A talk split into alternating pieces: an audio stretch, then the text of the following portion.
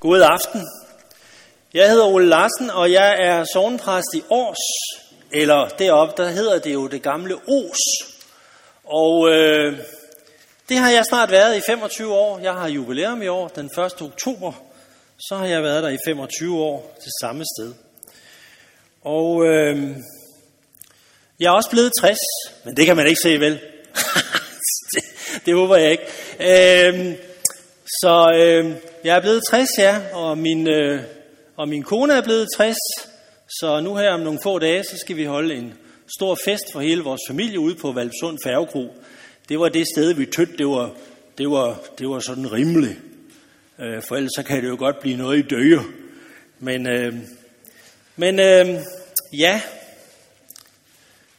vi lever i en meget forvirret og meget urolig tid. Og derfor har vi brug for noget fasthed. Vi har brug for en klippe, en tro, vi kan holde os til. Vi har brug for det levende håb, og vi har brug for Guds kærlighed.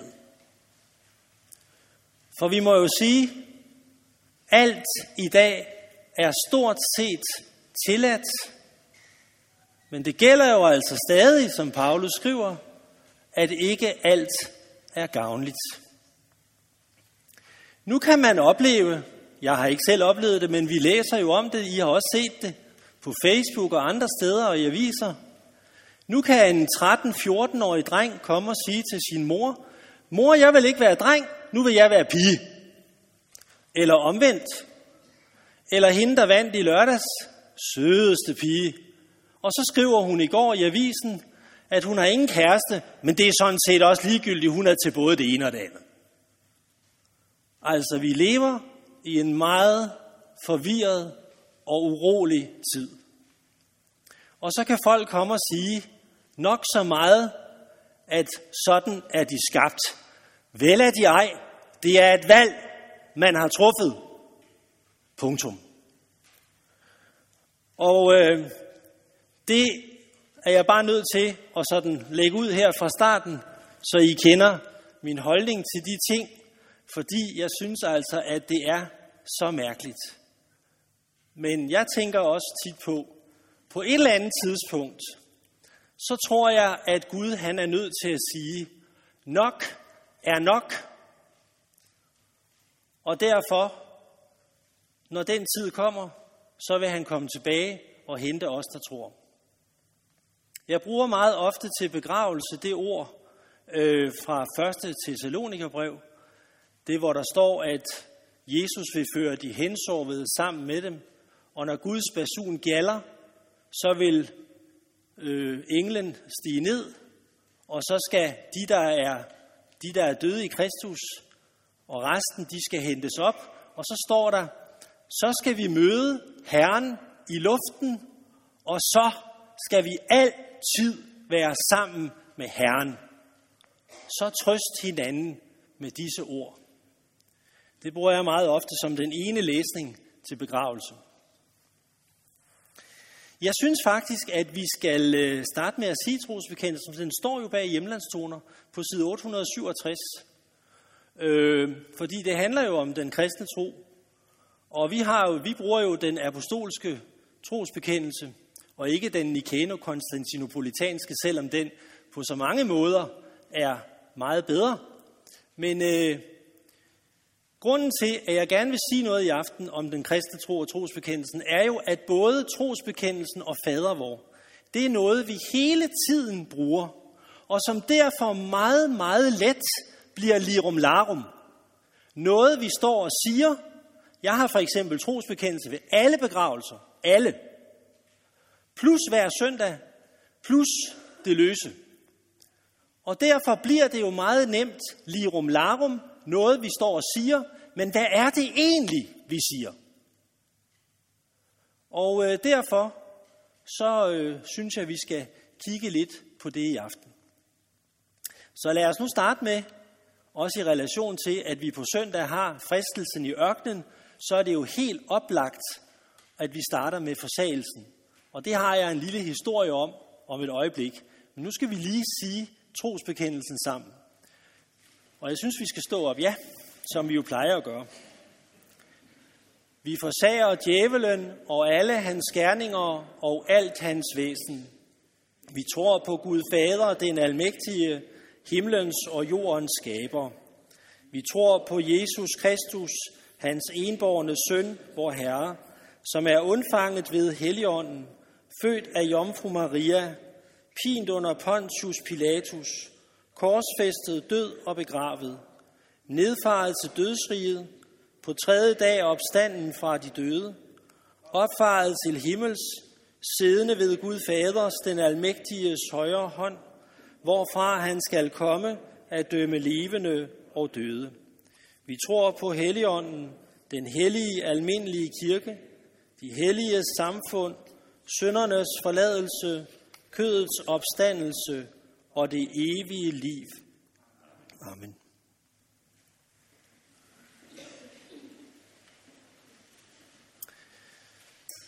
Til øh, min forberedelse i dag har jeg læst om øh, en øh, svensk dame, som skulle øh, være gudmor og fader til et øh, barn, altså en svensk dame. Og det foregik i Aarhus Domkirke, og jeg har læst, at det skulle være en sandfærdig historie. Præsten spørger så, forsager du djævlen og alle hans gerning og alt hans væsen, og denne her søde svenske dame, hun svarer ikke. Og præsten tænker, det var da, det var da lige godt mærkeligt. Men okay, det kan være, hun ikke hører så godt. så jeg spørger lige igen. Forsager du djævlen og alle hans gerning og alt hans væsen? Hun svarer stadigvæk ikke. Nu hæver præsten rysten lidt. Det skal man ikke gøre som præst, det skal man lade være med. Man skal altid styre sig. Men øh, nu hæver præsten rysten lidt, og så siger han, forsager du djævlen og alle hans gerning og alle hans væsen? Og så siger denne her svenske dame, nej, for det gør vi ikke i Sverige. Og øh, det vil altså sige, at i Sverige, der har man ikke forsagelsen med. Det er jo meget interessant. Det vil altså sige, at man begynder trosbekendelsen med, vi tror på Gud, den almægtige, eller hvad de nu siger. Ikke? Øhm, og det vil altså sige, at forsagelsen, den er ikke med. Og det kan man jo stille mange spørgsmål til. Hvorfor skal vi så have forsagelsen med? Fordi man kan jo sige, at kan det ikke også være lige meget, hvis det er, hvis det er sådan, at vi skal forsage djævlen. Det betyder jo, hvad betyder forsage? Det betyder, at vi vil ikke have noget med ham at gøre. Var det så ikke bedre, i stedet for at han får så meget omtale, var det så ikke bedre, at han blev tiget ihjel? Det er det samme med, for ikke, nu ikke at blive politisk, men altså Trump, han skal jo bare tiges ihjel. Fordi jo mere omtale han får, det er jo det, han gerne vil have.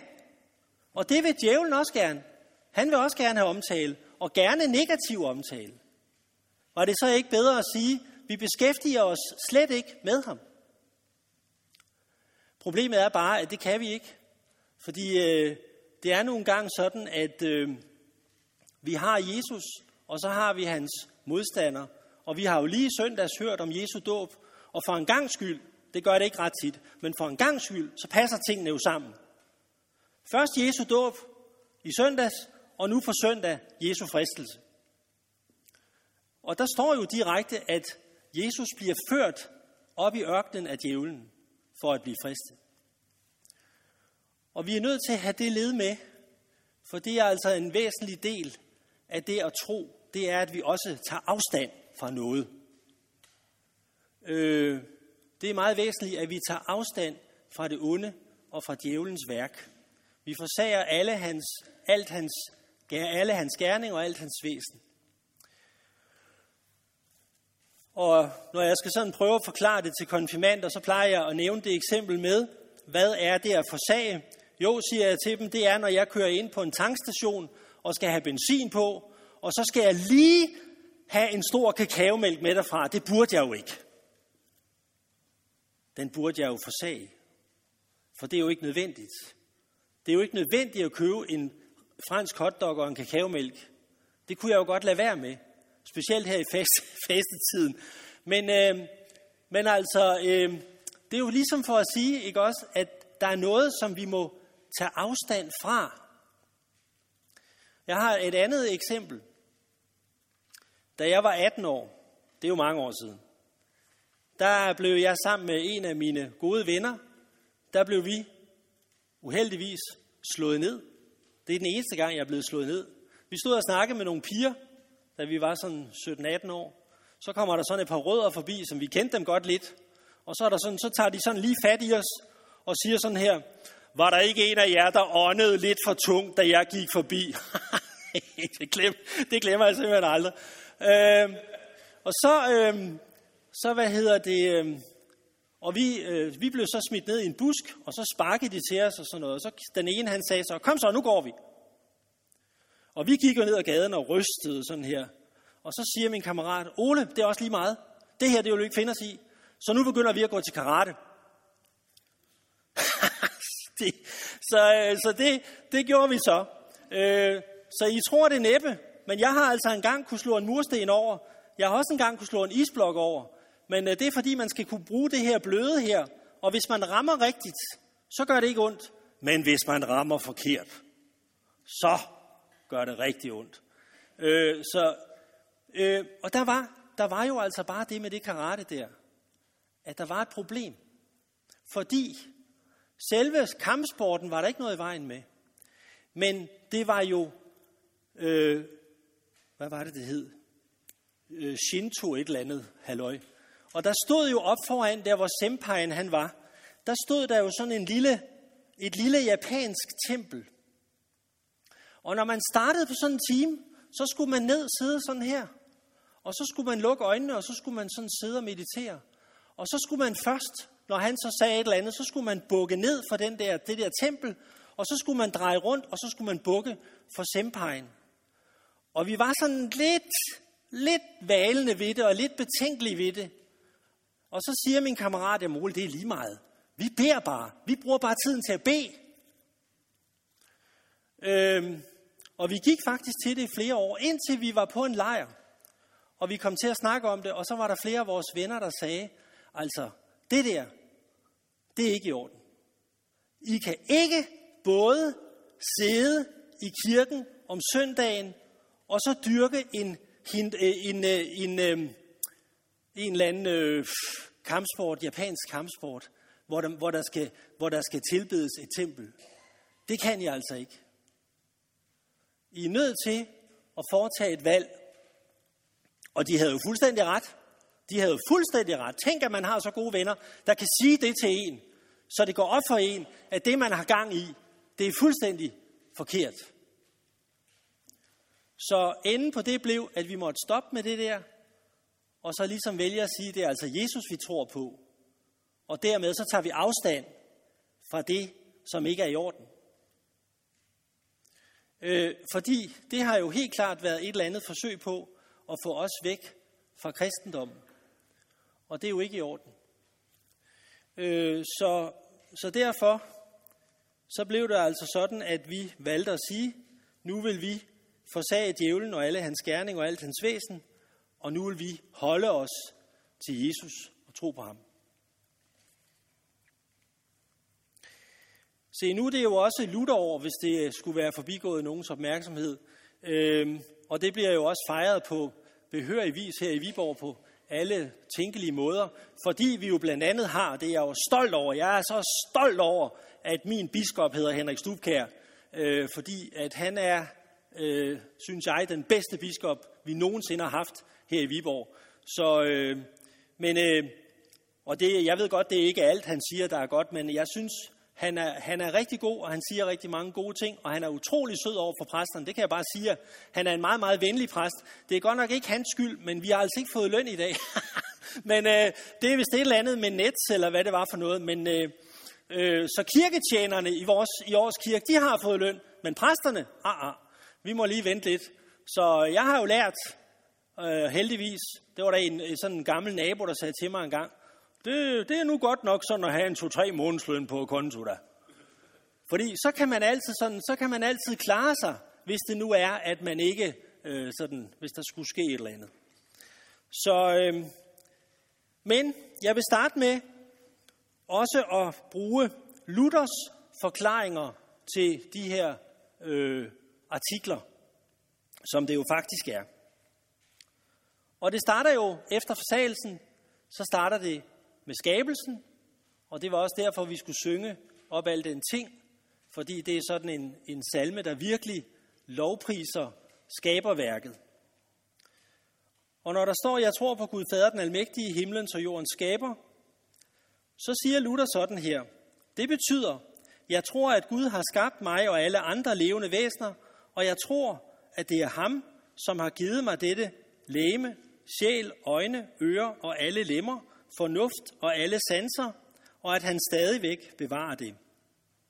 Også tøj og sko, mad og drikke, hus og hjem, hustru og børn, marker, kvæg og alle andre goder har han givet. Samtidig med, at han rigeligt og dagligt sørger for næring og alt nødvendigt til mit læme og liv. Han beskærmer mig mod alle farer og beskytter og bevarer mig mod alt ondt. Og alt dette gør han af lutter faderlig og guddommelig godhed og barmhjertighed, uden al min fortjeneste og værdighed. På grund af alt dette bør jeg takke og lovprise ham og tjene og adlyde ham. Det er virkelig sandt.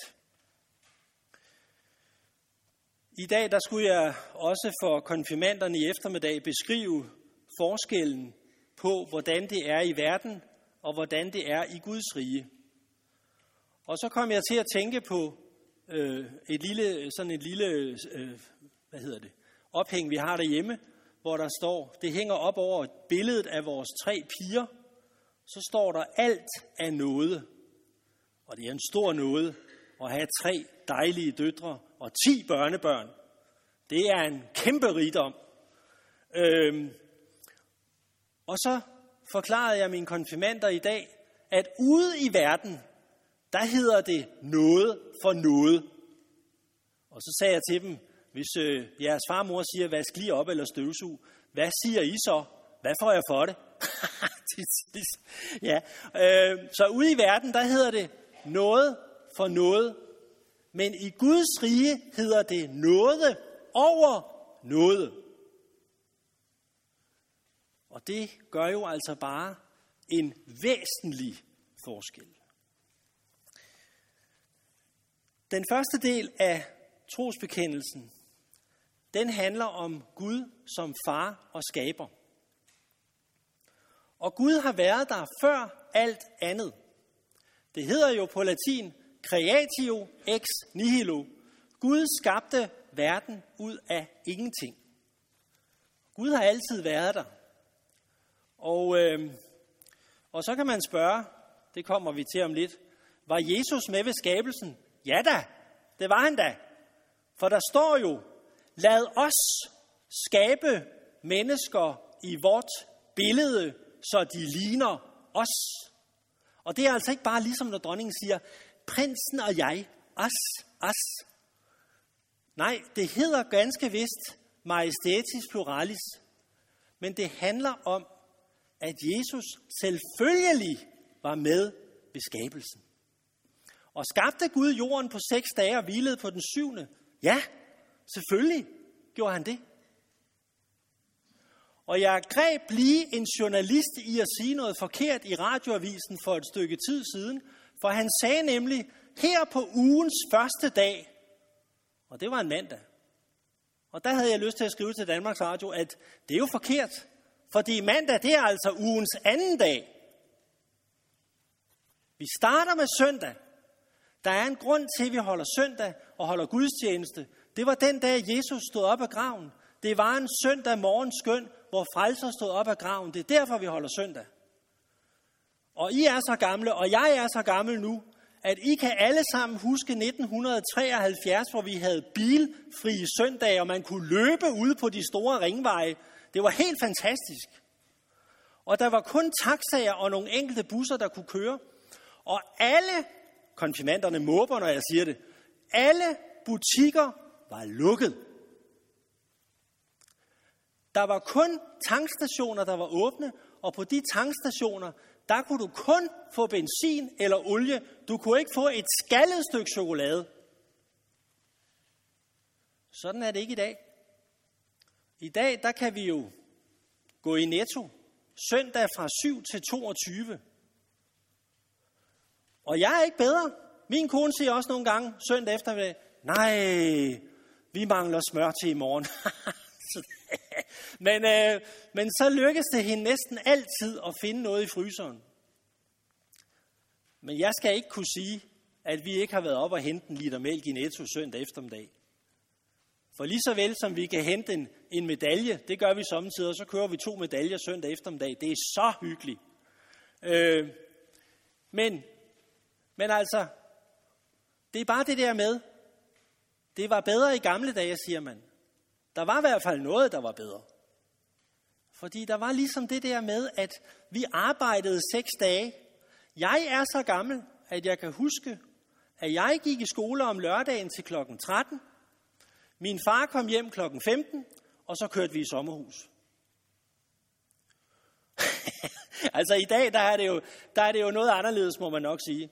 Øh, og dengang jeg gik på studenterkursus, kan jeg også huske, at der var jeg jo kirkesanger om søndagen, og så sagde jeg til min kone, jeg vil altså have en dag om ugen, hvor jeg ikke skal noget andet. Jeg lavede aldrig lektier om søndagen. Aldrig. Fordi jeg ville have en dag, hvor jeg ligesom kunne hvile ud. Og det er jo derfor, vi har fået søndagen. Betyder det så, at vi skal sidde med foldede hænder og himmelvendte øjne? Nej. Vi kan gerne gå på café og gå en tur i skoven, whatever. Vi skal bare passe vores gudstjeneste. Det er det, det handler om. Ja, altså Gud har skabt verden af ingenting. Og normalt så skal man jo bruge nogle ting, hvis man skal skabe. Men Gud han har ikke brugt noget. Han sagde bare et ord, og så skete det. Fordi han har styrken og magten, al magten i himlen og på jorden, og derfor kunne han gøre det. Og så synes jeg, det er så fantastisk og vidunderligt, at han har skabt os alle sammen, hver med vores særpræg og udseende og forstand og følelser. Men ikke nok med, at han har skabt os. Det er også ham, der gør, at vi overhovedet er i stand til at leve og trække vejret. Det er ham, der bevarer os. Det er ham, der giver os alt det, vi har behov for. Også selvom vi måske synes, at vi har slidt for at få det. Og nu ved jeg godt, at jeg er forudlønnet. Men så jeg har altså ikke slidt for den løn, jeg skulle have haft i dag endnu. Men, men altså, øh, men det er Gud, der giver det. Og så kunne man jo være morsom og sige, nå ja, men du er jo også præst, så får du vel også løn i himlen. Kan det så ikke være nok? Men øh, jo, men vi har jo altså alligevel nogle regninger, der skal betales og noget, ikke? Kender I det? Nå. Øh, men øh, vort liv er i hans hånd, og det er godt, fordi han holder af os som en far. Og den kærlighed, som Gud har til os, jamen fordi han har skabt os, den må vi så også være med til at vise for andre dele af Guds skaberværk, så vi netop passer på det skaberværk og beskytter og bevarer det. Og øh, Gud elsker nemlig også sit skaberværk, naturen. Der er han også med. Og det betyder, at vi kan ikke bare gøre, som vi har lyst til. Altså, jeg har været med til en gang, hvor jeg blev simpelthen øh, oplevet, at en af vores piger, da de var lidt ældre, så da vi var ude og køre en sommerdag, så havde de fået et stykke tyggegummi, eller også var det en is. Og så, så gad de åbenbart ikke sige til mig, at jeg lige skulle putte øh, papir i skraldespanden. Så så jeg sådan lige i bagspejlet, de rullede vinduet ned og smed det ud. Så standte jeg bilen og sagde, hallo, det der, det vil jeg ikke se. Det vil jeg overhovedet ikke se. Det er noget svineri. Vi skal lære at værne om naturen, og det vil jeg altså ikke have. Så der var jeg nødt til at sætte foden ned, og jeg er ellers ikke nogen streng far. Men øh, lige præcis der, det vil jeg ikke have. De skal opføre sig ordentligt og passe på, passe på tingene. Ja, det var faktisk det første led, og nu skal jeg nok øh, skynde mig lidt, så ikke vi skal bruge hele aften. Men øh, det næste er også lidt kortere. Og det handler om genløsningen, at vi tror på Jesus, Guds enborne søn, vor Herre, som er undfanget ved Helligånden og født af Jomfru Maria og pin under Pontius Pilatus, og så videre. Det betyder, jeg tror på, at Jesus Kristus er min Herre. Og han er også Gud, for som jeg sagde før, han sad jo med ved skabelsen. Jeg og faderen, siger han, vi er et. Altså er Jesus også Gud. Det er meget svært at forklare det der med træenigheden for konfirmander, men jeg plejer at bruge billedet af et æg. Jeg spørger dem, hvad består et æg af? Jo, det består af blomme, skal og hvide, men der er stadigvæk kun ét æg. Så tror vi på tre guder? Nej, vi tror på én Gud i tre personer. Jesus har befriet og købt og vundet os, som er fortabte og fordømte, bort fra alle synder, fra døden og fra djævelens magt. Det har han ikke gjort med guld eller sølv, men det har han gjort med sit hellige, dyrebare blod og med sin uskyldige lidelse og død. Han har gjort det, for at jeg skal være hans egen og leve under ham i hans rige og tjene ham i evig retfærdighed, uskyldighed og salighed, ligesom han selv er stået op fra de døde og lever og regerer i evighed. Det er virkelig sandt. Det var Luther. Og Jesus er Guds søn, og det betyder også, at han er Gud selv. Og Jesus var ikke bare et menneske, der var nok til at blive regnet som Guds søn. Han har altid været der og var med i skabelsen, fordi han altid har været Gud og Guds søn. Og derfor havde Jesus ikke nogen jordisk far i den forstand. Der var jo selvfølgelig Josef, men han blev undfanget ved Helligånden og født af en jomfru. Altså han blev ikke først til, da han blev undfanget. Han er virkelig Gud og har Gud til far. Og det betyder, at han ud over at være Gud, også er et virkeligt menneske. Et menneske, som kunne mærke sorg og glæde og smerte og angst. Jeg snakkede med mine konfirmander om det i dag, det der med fristelsen, og spurgte dem, hvorfor tror I? De sidder meget stille, de sagde ikke så meget, der var ikke rigtig nogen, der vidste. Men jeg spurgte dem, hvorfor tror I, at det var så stor en fristelse for Jesus, når djævlen siger til ham, hvis du er Guds søn, prøv at lægge mærke til den hån, der er i det. Altså, hvis du er den, du giver dig ud for at være, for det er du jo ikke. Det er det, der ligger i det. Så kan du da bare sige, at de her sten skal blive til brød. Hvorfor tror I, det var så stor en fristelse for Jesus? Så var der alligevel en pige, der sagde, fordi han kunne. Ja, det er jo lige præcis det. Fordi han kunne. Fordi han havde magten til det. Han havde også magten til at stige ned af korset. Og han kunne, han kunne have givet dem alle sammen en ordentlig lærestreg, og så kunne de lære det. Men det gjorde han ikke. For det var Guds plan, at han skulle korsfæstes og opstå.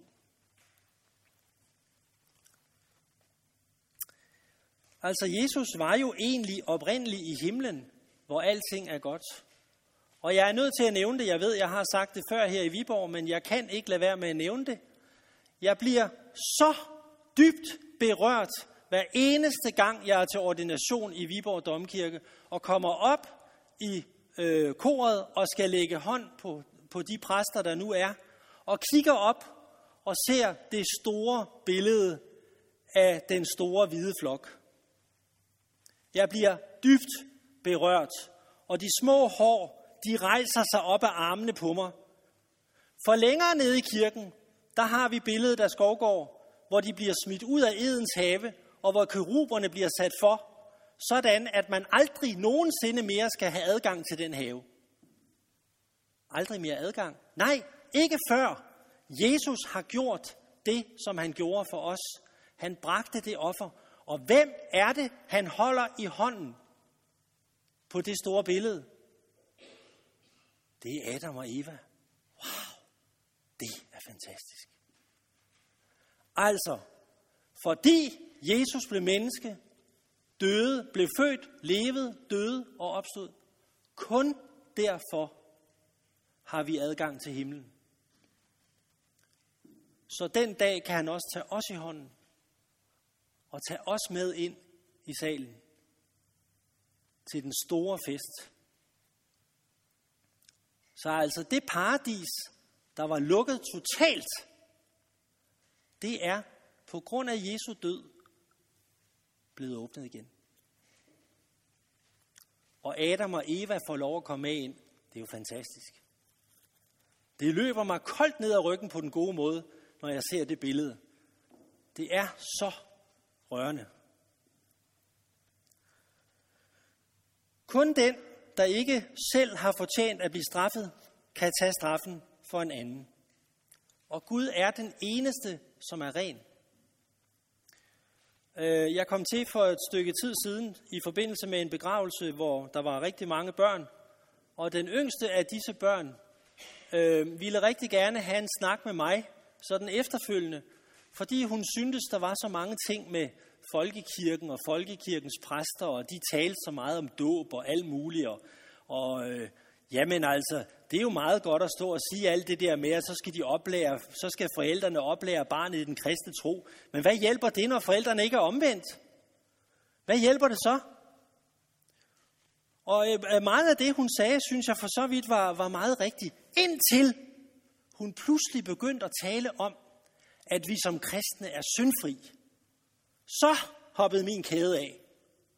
Det strittede, alt strittede på mig. For der er altså kun en, der har været helt ren. Og er helt ren. Og det er Jesus. Hun har ret i den forstand, at i og med, at Jesus har båret vores synd op på korset, så er vi rene, ja. Men aldrig i denne verden. Det kan vi ikke blive. Og det, er, det synes jeg er en væsentlig forskel. Vi må ikke som kristne begynder at tale om syndfrihed. Og ja, apropos det, jeg nævnte før med det der meditation. Sidste år, og jeg har intet imod oasebevægelsen. Mine børn kommer i dansk oase. De har meldt sig ud af folkekirken. Jeg burde være meget bekymret. Det er jeg ikke. For de har valgt at tro på Jesus. Og det, det er nok for mig. Men jeg blev meget bekymret sidste år, da jeg pludselig hørte et nyt ord, der hedder yoga faith. Så strider det også i alle mulige retninger på mig og tænker, nej, nej, nej, nej, nej, I må for Guds skyld ikke blande yoga ind i det her. Det har intet som helst med kristendom at skaffe. Intet. Det er vi ikke enige om. For de siger, nå jamen det er jo bare sådan, det er jo bare sådan, vi tilbeder Gud, og vi tilbeder, ja, men det er altså ikke frit valg på alle hylder. Der er kun én Gud. Der er kun én Herre. Og jeg er bekymret over det der yoga-halløj i dansk oase. Det irriterer mig. Men jeg håber, at Gud vil åbenbare det for dem en dag, at de er på en lidt forkert vej. Alt, meget af alt det andet, de laver, det er fint. Det er fint. Og lovsang og det hele, det er super. Bortset fra, at min kone, hun øh, demonstrativt sætter propper i ørerne, for hun synes, det er for højt. Det er for højt. Øh, men det er jo sådan, de unge vil have det. Og det må vi jo altså, det må vi leve med. Men det er altså bare vigtigt, at vi ikke tager hvad som helst for gode varer. Vi skal altså passe på. Det er ikke et religiøst supermarked, hvor man kan vælge frit på alle hylder. Jesus er vejen og sandheden og livet, og det står altså i bestemt form. Og det er ikke til diskussion.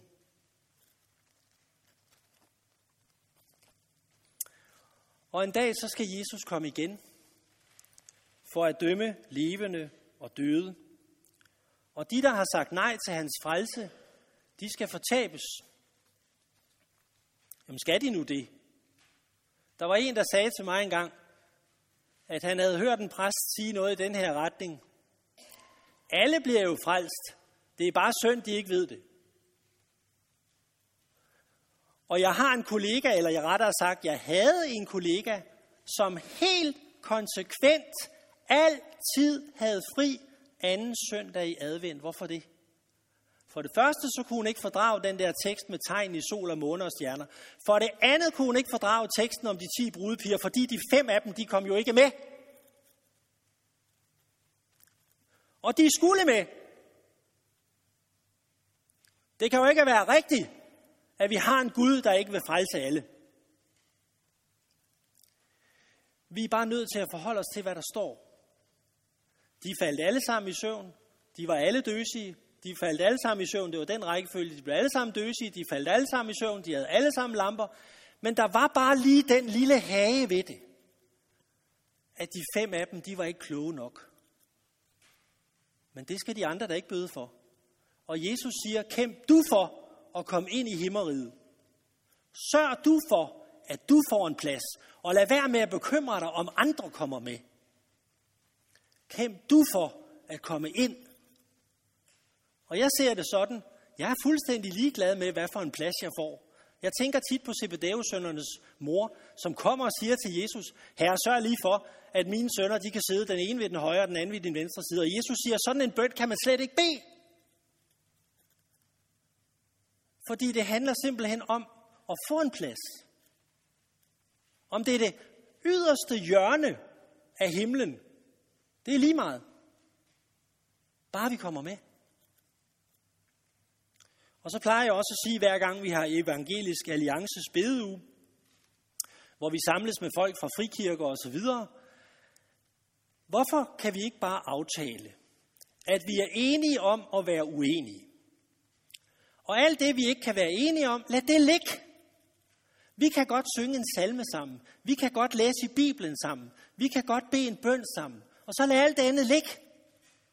Og når vi kommer til dommens dag, så tror jeg ærligt talt, Jesus er fuldstændig hamrende bedøvende ligeglad med, hvad for en kategori vi har tilhørt. Det handler om, at vi har givet vores liv til Jesus. At vi har flyttet troen 30 cm herfra og herned. Det er det, det drejer sig om. Og det er det, der er det, er det, der er det afgørende.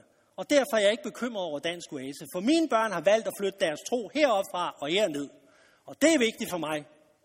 Og så må alt det andet, det må ligge. Det er der ikke noget at gøre ved. Så må vi bede for dem. Og bede om, at de må blive bevaret. Det er det eneste, vi kan gøre. Sidste led. Nu skal jeg nok skynde mig. Jeg har det med at blive meget sådan ihærdig, når jeg først kommer i gang. Det må I meget undskylde, men det er, fordi det er nogle ting, der ligger mig meget på sinde, og derfor vil jeg gerne sige det til jer også her. Jeg tror på Helligånden. Den hellige almindelige kirke, de hellige samfund, søndernes forladelse, kødets opstandelse og det evige liv. Øh, måske kender nogen af jer på Langeærgård. Han skrev engang en, en bog om, det, om de her ting, og han skrev også en artikel i Indre Tidene, og den hed nemlig, er du døbt med, er du døbt med Helligånden? Og så sagde han til det, ja det er jeg da, for jeg er døbt i faderens og søndens og Helligåndens navn. Altså er jeg også døbt med Helligånden. Og Luther siger det sådan, det betyder, jeg tror, at jeg ikke ved hjælp af min egen fornuft eller kraft kan tro på Jesus Kristus, min Herre, eller komme til ham.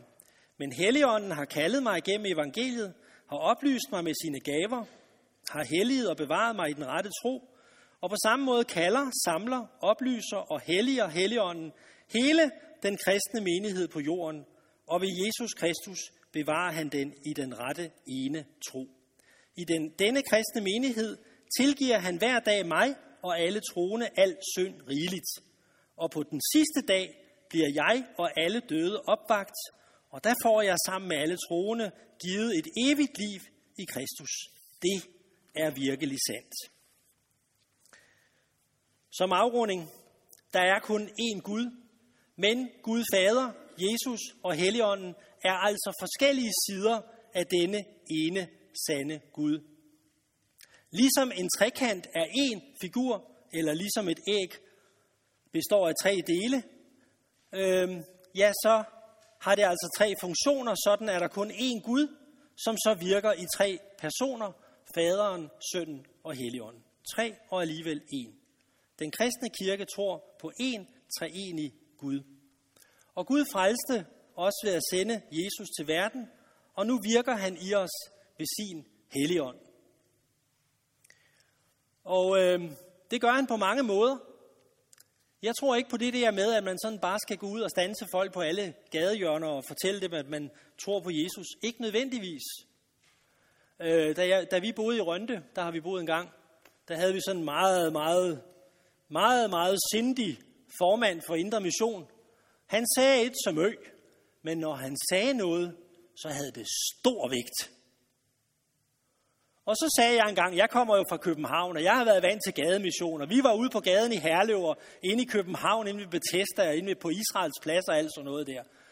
Øhm, og så siger jeg til ham en gang i bestyrelsen, så siger jeg til ham, hvad så Anton, var det ikke noget, vi skulle prøve i Rønte? Så sagde han bare, det bruger vi et. så var der ikke mere at snakke om det. Og det er sådan ligesom for at sige, øh, jamen altså, man kan ikke bare sådan overføre tingene. Så fik vi en præst i Rønte. Han er død nu. Men øh, han kritiserede Indre Mission. Det skulle han aldrig have gjort. For det var jo dem, der sad i kirken. Og så sagde denne her gode mand til præsten en gang, ja, hvis du ikke, hvis du ikke havde indre mission og prædik for, så var der et mande. så det var bare sådan, altså sådan tingene, de blev bare sat på plads. Og øh, han sagde et som ø, men det han sagde, havde utrolig stor vægt. Og nu ved jeg godt, I sidder og tænker, det kunne ham der Ole Larsen lære meget af. Ja, det er rigtigt. Det er fuldstændig rigtigt. Øh, fordi øh, det kunne jeg. Men øh, det, vil jeg ikke, det vil jeg ikke benægte. Og derfor har jeg også stor respekt for den slags mennesker. Jeg beundrer sådan nogle mennesker, der kan sige sådan nogle ting kort og fyndigt, og så er det det. Og så er der ikke mere at snakke om den ting. Men øh, at tro på Jesus, hvad er det? Ja, det er at komme til ham. Simpelthen. Kom som du er. Vær dig selv. Kom som du er. Og ikke prøve at være opstyltet eller på anden måde. Altså, nu vil jeg gerne stå hernede i aften, og det har også noget at gøre med, at jeg for eksempel derhjemme, når jeg skal tænke, og det har jeg også gjort i dag, her i formiddag, så går jeg sådan ind i stuen, så går jeg sådan frem og tilbage, frem og tilbage. Og min kone er bange for, at det er autistiske træk. Men øh, jeg er også lidt autistisk, fordi jeg kan huske telefonnummer, øh, postnummer, nummerplader og alt den slags. En dag nede i Aarhus, der kørte vi nede ved Højbjerg, og så siger jeg til min kone, det er viseverden, der kører foran ham, der er visevært op i vores lejlighed. Ej, siger hun, nu stopper du altså. Men Hvor ved du det fra? Det kan du se på nummerpladen. Men øh, det er sådan altså, det er, øh, det er sådan lidt autistisk. Men det har den fordel, at, at jeg kan altså virkelig, når jeg gør det, så kan jeg samle mine tanker, og så kan jeg virkelig, øh, og så snakker jeg rigtig meget med Jesus. Og jeg snakker også højt. Fordi jeg plejer at sige, at man skal jo snakke med en fornuftig menneske engang imellem. det, øh, så det gør jeg samtidig. Så, så, så snakker jeg højt, også selvom jeg er alene hjemme. Og folk tror, man må være skængerne sindssyg. Men det er jeg ikke. Jeg, jeg har det bare sådan, at det er min måde at gøre tingene på. Og i relation til det, vi hørte før netop om, at vi er unikke, og Gud har skabt os helt specielt. Der findes ikke to af mig, eller to Ole Larsen. Der vokser ikke to Ole Larsner på et pæretræ. Det gør der altså ikke. Øh, jeg skal lige sige som en lille kurios bemærkning, at i års, der findes der en anden mand, der hedder Ole Larsen. Han sælger dæk. Så jeg plejer at sige, at han arbejder under dæknavn, og jeg arbejder sort. Men, øh, og, øh, og jeg har altså, jeg har prøvet at blive ringet op, om jeg kunne levere fire dæk. det kunne jeg så ikke. Og han er også tilsvarende blevet spurgt, om, øh, om øh, han må, der måtte komme nogen forbi og snakke med ham, fordi de var kede af det. Ja, det måtte de da gerne, men, øh, men han mente, at jeg var bedre til det. men, øh, men sådan kan man jo altså, sådan kan der være nogle sjove ting, men det beviser jo, at selvom vi hedder det samme, så er vi totalt unikke. Og vi er skabt i Guds billede og lighed. Og lighed. Har I lige mærke til det? Og så vil jeg gerne slutte med et vers, som jeg elsker. Og det er Esajas 43, hvor Jesus, eller hvor Gud siger, du har værdi for mig, og jeg elsker dig.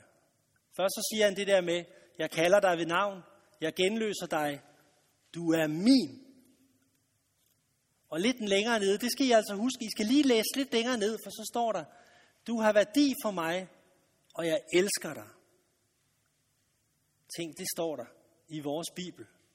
Det siger Gud til alle os, der er her i aften. Gud elsker dig, Gud elsker mig, fordi vi er unikke.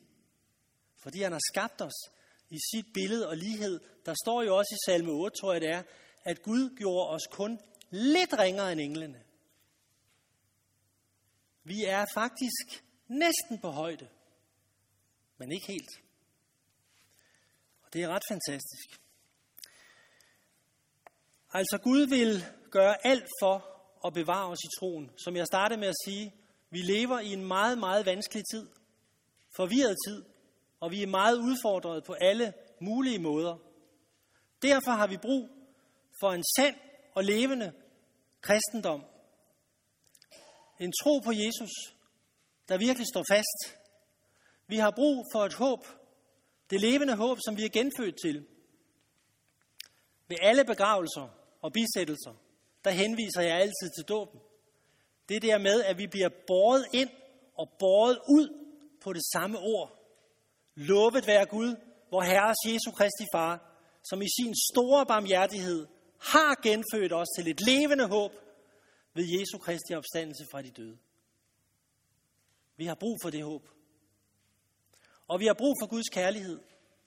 Og vi har også brug for menneskers kærlighed og omsorg.